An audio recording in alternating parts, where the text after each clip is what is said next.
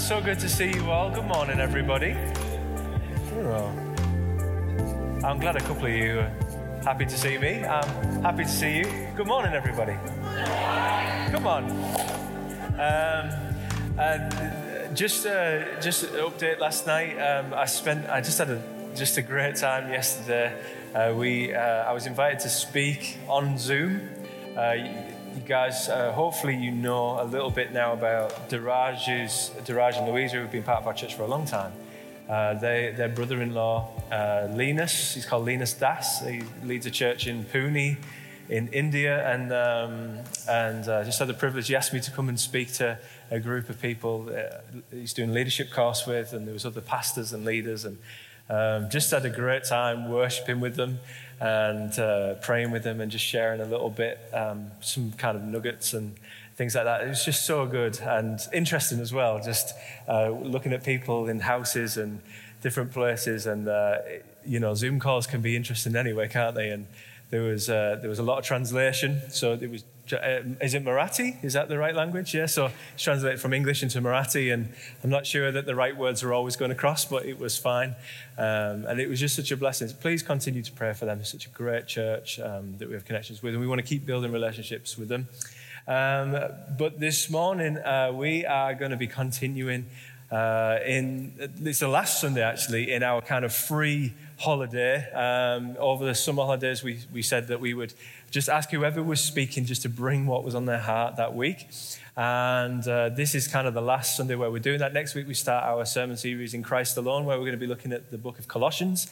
I'm so excited about that sermon series. I'm not going to lie, there's some really good subjects to pull out there, and uh, I hope you're excited about it too. But this morning, I just felt uh, to bring to you uh, this subject of take up your cross. It's really uh, uh it's quite a hard piece of scripture, actually. When you first come across it in the Gospels, you know, the Gospels, we read about the love of Jesus and how kind he was with people and how uh, patient he was with people, don't we? And then there's this bit in Matthew chapter 10, which we're going to focus on this morning. It, it feels almost out of place at some, to some degree. It feels, uh, the way it's been translated uh, from the Greek into English, it almost feels so like, you know, finalized and so harsh, uh, so cutting the words by Jesus. And they are to a certain degree, but I want to unpack them together. And I feel like there's a real challenge for each and every one of us this morning from God. And I love it when the Holy Spirit's already speaking and that word that Chris just brought about these different doors with voices coming out of them, just attracting you to them, is definitely a word for us this morning. So, as we open this up together, I want to encourage you to open your Bibles to Matthew chapter 10. We're going from verse 32 to 42. If you have your Bibles if you don't have a Bible, you can take one for free. They're at the back. You can keep it, it's a gift. Um, but we will also put the words up on the screen as well. So, I'm going to pray real quick. And then we're going to go into reading the scripture. So, Father, we just thank you for this morning. I thank you, Lord Jesus, that you are a good, good God, that you're here with us right now. And I pray that by the power of your Holy Spirit, you would come and speak to our hearts this morning. Uh, thank you for the words in that song, Lord, that you can melt the hardest of hearts. And Lord, I just pray right now that if there's any hardness in our hearts that is blocking you from having access to an area of our life, Lord, that you would just allow it to be taken away. Lord, would we be vulnerable and open before you? In Jesus' name we pray. Everybody said? Amen. Amen. Okay, so Matthew chapter 10, 32 to 42, it says, Whoever acknowledges me before others, I will also acknowledge before my Father in heaven. But whoever disowns me before others, I will disown before my Father in heaven. Yes, difficult from the start. It gets worse. Do not suppose that I have come to bring peace to earth. I did not come to bring peace, but a sword. For I've come to turn a man against his father, a daughter against her mother, a daughter in law against her mother in law. That's not always so difficult. You're not supposed to laugh at that bit. A man's enemies will be the members of his own household. Anyone who loves their father or mother more than me is not worthy of me, and anyone who loves their daughter more than me is not worthy of me. Whoever does not take up their cross and follow me is not worthy of me. Whoever finds their life will lose it, and whoever loses their life for my sake will find it. Anyone who welcomes you welcomes me, and anyone who welcomes me welcomes the one who sent me. Whoever welcomes a prophet as a prophet will receive a prophet's reward, and whoever welcomes a righteous person as a righteous person will receive a righteous person's reward. And if anyone gives a cup of cold water to one of these little ones who is my disciple, truly I tell you, that person will certainly not lose their reward. Okay, so this is quite a chunk of scripture. There's a lot going on here. It's a bit of a tongue twister as well. I don't know if you've noticed, but there's a lot going on in here. And if you're anything like me, you come across this when you're reading the accounts of Jesus, the gospel accounts, and you think, well, like, I'm not sure I feel so comfortable with this. There's a couple of scriptures like that, and you, they kind of make you feel a little bit uneasy. Jesus talking about denying us before the Heavenly Father. And we're just going to open it up a little bit. And I think one of the reasons why this scripture is so difficult to listen to is because the world we live in, I don't know about you, but the Western world, uh, in particular in Britain, has changed dramatically over the last 60 years or so. The things that were unacceptable just a, a generation ago now are, are, completely the norm, right? Uh, the values that this country had, uh, even one generation past, um, is, is, in terms of being a God fearing country, believing right from wrong, uh, being a community focused country um, we find that actually a lot of that has disappeared in this new generation. And I'm part of that generation, so I'm not having a go at you, just so you know. Um, and, and, and it's especially with the rise of social media has caused a big, played a big part in that. People have become more self focused, more self dependent, self reliant. Um, actually, the, the, the, thought of coming and being part of a community, part of a church, is a bit of an alien thought that actually I'm supposed to remain in community when I don't actually like the other person who comes along too. Um, and actually, the Bible tells us that's a good thing. Iron's supposed to sharpen iron. There's supposed to be friction between us, right? But, but there is this trend around the developed world of being more isolated, um, more focused on ourselves rather than others. Kind of like that door that Chris was talking about earlier, the, the door of the self. And the, the Psychology Today magazine it released a study in 2017 that highlighted its growing concern around the issue. It says social media, why it connects us with others, may actually lead to a greater self centeredness as people strive to make their presence known. Much of social media is all about me. Overly doting helicopter parents posting pictures of the kids on Facebook every day, you know who you are, may also be creating a greater narcissism in children. Finally, society, with its emphasis on celebrity, appearance, and the narcissistic role models that we have, and leaders may be playing a part in greater self centeredness. So there's this real worry, not just in the church, but in the world as well, and recognizing that the world is becoming all about me. It's protecting me. This issue that, and the issue is, is when the culture that we live in where it's okay to be worried about yourself and only about yourself. That's actually promoted. and to define your own identity and who you want to be. When it meets this wave of culture that Jesus brings in his kingdom and they just clash like two waves hitting each other. And, and Jesus brings these words in Matthew chapter 10 that are so difficult for us to read because they challenge us right to our core about who our life is really going to be about. Is it going to be about me or is it going to be about Jesus and other people? And this is why it feels so uncomfortable to read. I mean, I feel uncomfortable reading it. I don't know about you, but, but uh, Jesus brings this countercultural message.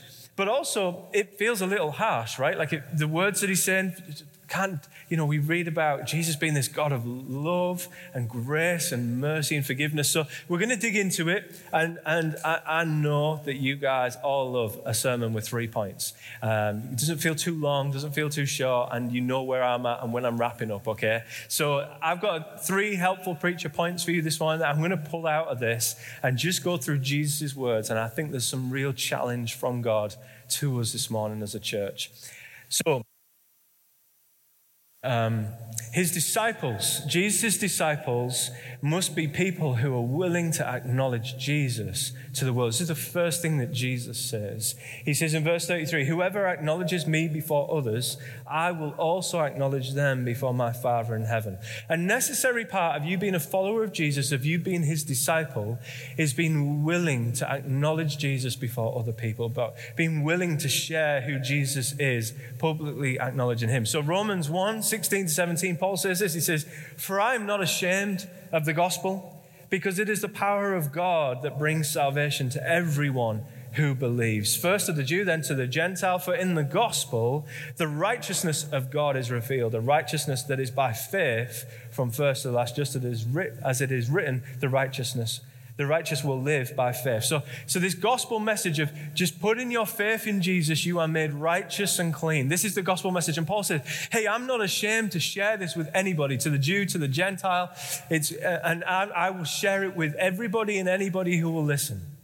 I'm not ashamed of it. We don't, we, we need to be people who aren't ashamed of the gospel. And Romans 10 9, if you declare with your mouth that Jesus is Lord and believe in your heart, uh, believe in your heart that God raised him from the dead, then you will be saved. Following Jesus is about declaring to the people around you, uh, your friends, your family, your, the people that you work with from Monday to Friday. It's about declaring to, to them that Jesus is your Lord and Savior, and He, through the gospel, the gospel message can be theirs too, right? So, but it's pointing out here, it's not just about saying it with your lips right? Like in, in the Greek, the word that's used about declaring isn't just about using your lips. And, and James picks up on this big time in his letter. His letter is all about how we're not supposed to just say it, we're supposed to show it too in our lives, right? So James talked about those who choose to say it. Um, but not acknowledging Jesus through their choices or through their actions. So James 2:19, you believe that there is one God? Good. Even the demons believe that and shudder. You foolish person nice pick me up there. Uh, do you want evidence that faith without deeds is useless? Now, let me be very clear here. We believe that, that, that salvation in Jesus is through faith alone, through, you know, when we declare with our lips, when we, when we believe in our hearts, we are saved, right? We believe that. The thief on the cross beside Jesus you know, he said, Remember me when you come into your kingdom. And Jesus said, Today you will be with me in paradise. He didn't do anything other than acknowledge who Jesus was. So we believe that. But, but what the Bible talks about and what Jesus is talking about in terms of acknowledging him before other people is not just your words, but actually how you act, how you behave. Um, it's not just about nodding along. Like, do you believe Jesus is God? Yeah, yes, he is. I think he is. Yeah, yeah, I think so. Yeah, yeah, pretty sure right? Like that, that's fine. But actually, it's got to play out in your life. There's got to be fruit from that decision. There's got to be a real change from inside of you, right? And, and confessing that Jesus is Lord is more than just nodding along. It's about being a people who are fully identified with Him, both in our words and in our actions. And, and uh, I just wanted to just, I'm going to pause there for a second, okay? I'm just going to allow the Holy Spirit just to speak for a second and, and try and just ask you the question. You, this is one of the things that we feel, and I talked last week about, you know, it's not about what we do. We are just saved. We're in Christ, right? But there is this need for us to be acknowledging Jesus. And perhaps there's something right now in your life where you just think, you know, Lord, I know I'm doing that. I'm partaking in that. I'm, I'm, I'm continuing in that sin. I know it doesn't, I'm not declaring who you are in that moment of my life. Maybe there's uh, and something I just felt when we were praying this morning before we started the meeting. I just felt maybe there's some unforgiveness in the room. There's people just feeling actually, even in this room, there's people that really you feel uh, difficult to be around. Maybe there's people you haven't spoken well of. Maybe there's things where you've allowed your heart to harden. Maybe there's a sin in your own life that no one knows about but God. I just feel this morning actually it's a good time to say, Lord, help me to acknowledge you in the way that I react, in the way that I act daily, in the way that I speak about, about you or the way I speak about other people. Help me to be someone who's acknowledging you and who you are. I just want to just, if that's you, it's okay. There's grace for you. God loves you. And, and when we read this next bit, Jesus is going to turn it up on its head. So you're going to have to stay with me. But Jesus turns this around, right? He says, he says, those who constantly disown Christ, this means that you'll be disowned by him. Poof, that's the bit that's hard to hear, right? like, I don't know about you, but that, that feels quite difficult. Like I was saying though, it sounds harsh, but Jesus is using something here. So there's this word that he uses about disowning him, about about denying him to others. And it's this uh, verb's actually only used once more in the gospel accounts, this verb that he uses to, to disown somebody. Can anybody t- just tell me, shout out, that another place in the, in the gospel where someone denies knowing somebody publicly? Can someone tell me? Yeah, Peter. Peter denies knowing Jesus. How many times? Three times. Three times he denies, same verb, this denies knowing Jesus publicly. And, and he denies him not once, not twice, but three times. And, and yes, these words are harsh. So if, if Jesus is being literal, like the moment you disown me publicly, I'm going to disown you before my Father in heaven. But we know from the, from the account with Peter that that doesn't happen, does it? We know that Jesus doesn't then go, Oh, well, fine, Peter, you're dead to me. You've denied me publicly. That's the end of that, right? That's why it lasted. He doesn't do that, does he? Instead, Jesus pursues Peter. And he asks him if he loves him, not once, not twice, but three times. He allows him to declare his love for him publicly. And so we know that Jesus pursues people. So Jesus isn't a liar, right?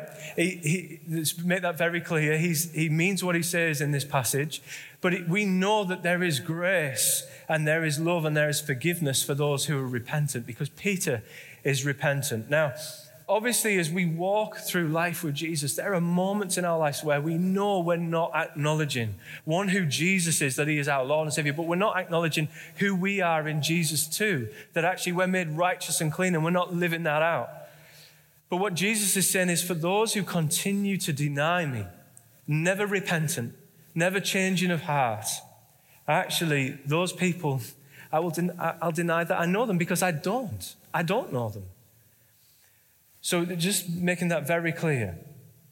But I also want to make something else clear that, that people hearing this, uh, there are people in the room who hear this and think, wow, like, I, I want to declare who Jesus is to others, but I'm just not very good at it. There are these people uh, who have these superhuman abilities, I think, anyway, that they are just amazing evangelists. They're just incredible at sharing the good news of Jesus with people, right? So, like, think about Billy Graham, for example. They, they, uh, uh, Billy Graham, on his crusade in 1992, he, he stopped off at Moscow and whilst he was there, he, he preached the gospel to a crowd of 155,000 people.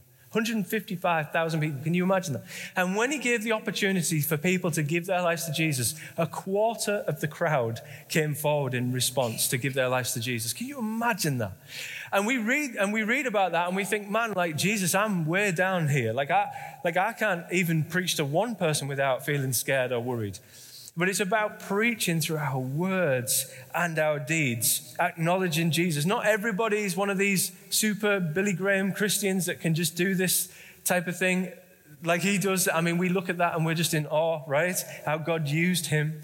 But we do have to have a heart that says, Lord, even when it's difficult in my life, even when I'm struggling, when I, when I don't understand, even when I want to do my own thing, let me never disown you in my actions. Let me never disown you in my words.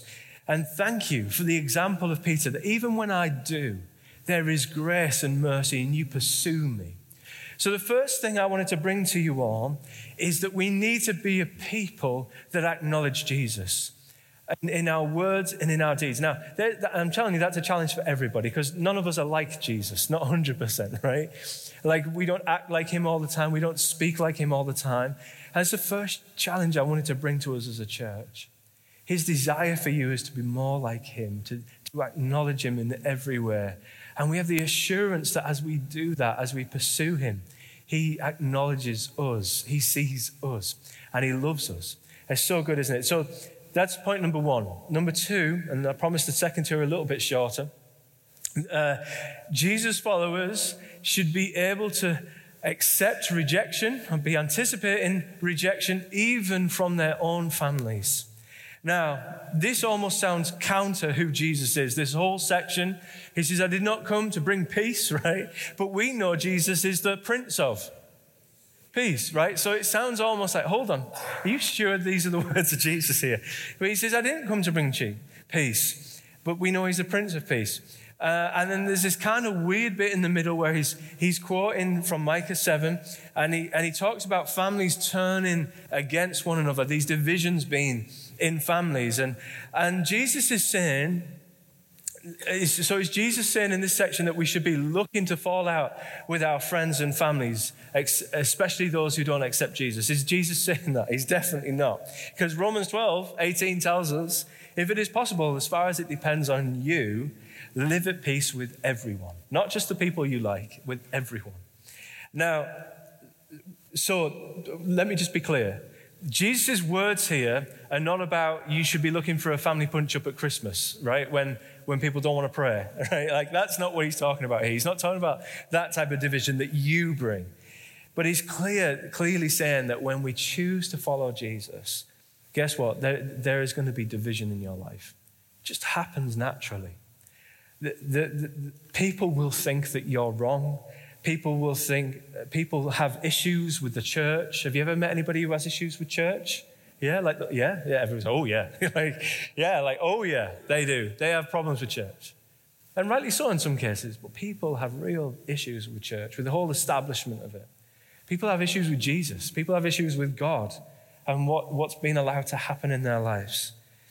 And when, you know, when I became a believer, my mum, came from a non believing background, you guys know that. My mum thought I was an idiot. Do you know how I knew that my mum thought I was an idiot? Cause, yeah, because she told me I was an idiot. like, that's it. She told me I was an idiot. Charles Swindoll, uh, he's a, a, Baptist theologian, that's for the Baptists right here. Um, he says, I have witnessed with my own eyes the family of a committed believer being downright hostile. You're dead to us, they said. I've heard p- parents disowning children, breaking off all contact with them, or constantly making malicious, ugly comments about their faith. And in some parts of the world, some of you will be, part, will be from some parts of the world that are like this. We have the blessing of, being, of living in the United Kingdom, even if you don't feel like it. Conversion to Christianity is tantamount to treason against one's own country and is considered the worst kind of betrayal to one's people. In those cases, physical harm or even death might result. And Jesus, here's the thing when Jesus calls you, he's not sugarcoating anything for you. He's telling you the reality of your life when you choose to follow him. He can't sugarcoat it for the disciples and what they're going to experience when he's with them no longer. That there will be people who say things and do things towards you that are downright hurtful just absolutely going out their way to be hurtful towards you. Some of you may have lost friends or family when you chose to be a follower of Jesus. Some of you might have lost that closeness with your loved ones because you've decided that the way they live isn't, it, it can't live side by side by the way you need to live in Christ. And so for some of you, that would have been very difficult. There are people in this room that have had to make difficult decisions on that choosing who to associate with as you work out your faith. The Bible tells us to work out your faith. There are things, you know, you receive forgiveness and, and, and uh, righteousness in Christ, but then you've got to go and work out what it looks like in your life. What does it look like when I'm a follower of Jesus? What does it look like to live a life that is righteous? And that means there's people in your life that you can't really associate with like you used to before. You can't go out to the pub and get drunk like you used to with your buddies and your pals. And for some of you, that's been really painful. There's been parents that you've grown distant from because they don't understand the decisions that you've made. Perhaps it's left some of you feeling lonely or isolated or feeling like, man, I miss hanging out with those guys that I used to go to the football with. And you've had to make those decisions. But I'm telling you, I'm telling you, it doesn't matter how lonely or isolated you feel at times, Jesus can meet your need. You might have lost friends, family. You might have even had to have fled from where you lived, the country you lived in. But I'm telling you, Jesus can meet you in that. Around the world, there are people who are disowned, killed, lose their jobs, lose their standing in their community because they choose Jesus. And this is what Jesus is saying here. Does he want this for you? No. But will it, is it the reality of what it's like to follow him? It is. It is. As you work out your salvation. And finally, number three, as disciples, we must choose to take up our cross. It's what Jesus says to take up your cross. Like I said at the beginning, we live in a world that is very concerned and tells you to be very concerned with yourself. um, the world tells us that we should be concerned about our own lives, our own interests. Our own identity. You decide who you are nowadays, not Jesus, you. You decide who you are and who you want to be. It's like that whole um, Lego, I don't know, catch line for Lego. The only, the only limit is your imagination. And that's what the world says to you now. You can be whoever you want, whenever you want. Your gender can be mayonnaise if you want it to. It's a real thing. Look it up. It's all about you, you, you, you, you. And Jesus says, it can't be about you. Take up your cross and follow me. It's all about you. Charity starts at home. Be concerned about you, your own family, your own peace, your own security, your own pension, your own possessions, your own career. It's all about you. Look after number one. That's what I say. Have you anybody say that? Look after number one. It's, it's about feeding this unsatisfiable beast of self. You'll never feed it, you'll never fill it. There's only one place that you will find a fullness. But the call of a believer is to put Jesus and Jesus alone on the throne of your life, not yourself. And in doing so, Jesus calls us to live a life that's pointing towards God and towards others. Jesus actually said that you can identify who his followers are by their love for themselves. No, he didn't say that, did he? He said you'll identify his followers by their love for one another. One another. Their love for one another. And you see, as you do that, as you allow Jesus to take center stage, as you allow him to be on the throne of your life, as you spend your life demonstrating what it is to be a disciple of Jesus by loving one another, actually, you'll find that He is the one who loves you. He is the one who fulfills you. He is the one who brings you into a better life that, that defines your identity. You don't have to do that. It's not your job. That's His job to love you. And He does such a better job of it than you do. Trust me. and how does, how does Jesus illustrate this point of of, of dying to yourself? Well, through, a torch, to, to, through torture, at a cross. It's really lovely, isn't it? really lovely. Billy Graham said this in The Offense of the Cross. He said, When Jesus said, If you are going to follow me, you have to take up your cross, it was the same as saying, Come to me and bring your electric chair. Take up your gas chamber and follow me. He did not have a beautiful gold cross in mind one of those rustic, lovely wooden ones that you hold in your hand and they're all sanded off and nice. Or, or one of these golden ones on a steeple. Jesus had in mind a place of execution. You, you know, honestly, when I was writing this, I, I almost left that bit out because it felt a little bit heavy, the whole gas chamber thing. And if you've ever been to uh, Germany or Poland, one of the old concentration camps with the Jews, where the Jews were taken and they were killed in the gas chamber, you'll know that it is not a nice thing to see. And there's these hills of grass now.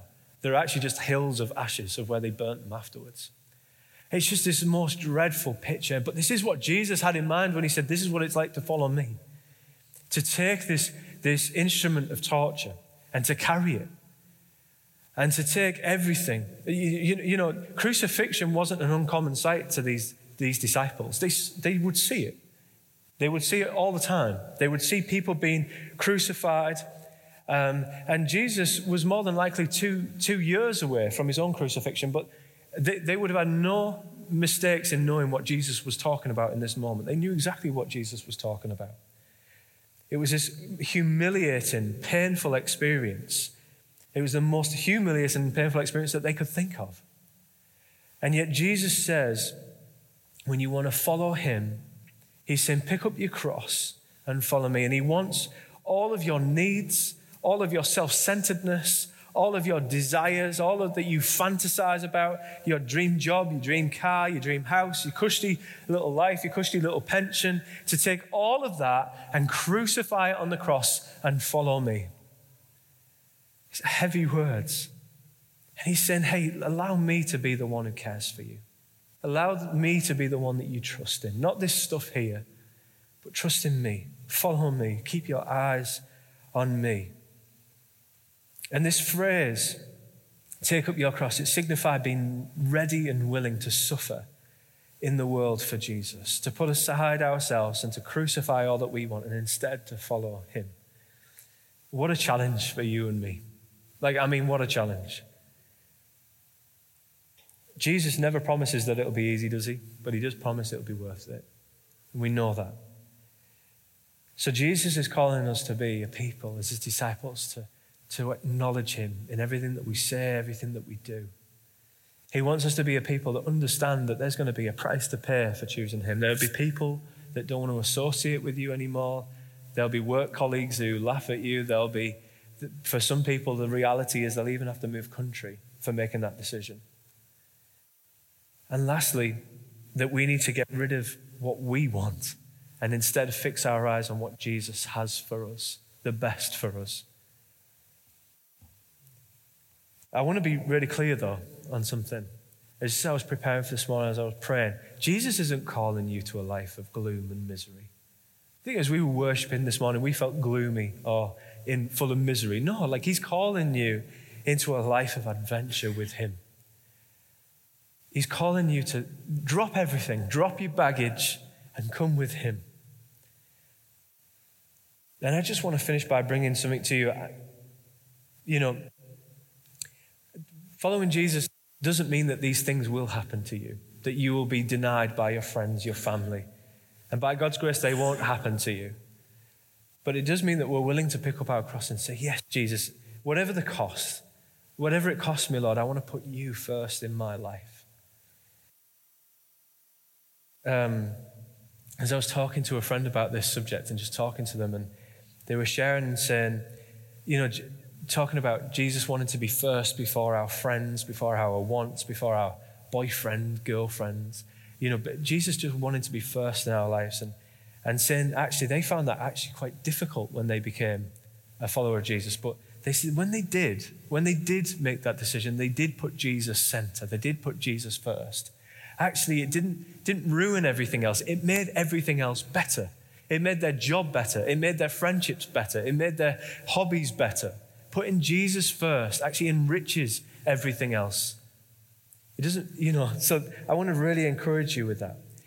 But I want to finish this with this picture, really. And I just had a picture of some people this morning. And I'm just going to invite Phil to come back up. And we're going to go into a time of communion. But I just had this picture this morning as I was praying that for some people, actually, you made this decision a long time ago. Jesus, I want to follow you. And I know that there's a cost to that. I know that it can be difficult. I know there's going to be some hard moments in that, but I want to follow you. And actually, for some of you, I want you to just picture the River Tees. And I want you to picture walking into the middle of that river, just swimming into the middle of it. And I, and I want you to just imagine just trying to stay still in the river. We know it's a big river, don't we? Powerful river. And for some of you, life feels like that river. Man, it just hits you. and, and, and just staying still in that river is just difficult. Just to even just stay in the same place is actually really hard work. And for some of you, you're like, yeah, Jesus, I want to follow you, but this is really hard. Actually, just I'm not moving anywhere. I'm not progressing with you. I'm not, I don't feel like I'm growing in you. And actually just staying still is really difficult. And Jesus is saying, hey, follow me up the river. And you're like, man, like, I can't do it, Jesus. I can't.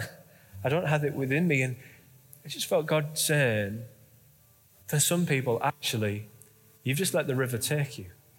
Your life with Jesus has just slipped and you're just floating downstream. You're just floating downstream and you're saying, God, like, I feel lost. I feel lonely. And actually, what you're asking of me, Jesus, just feels hard. I just want, I want, I want you to know I felt God speak to me for you.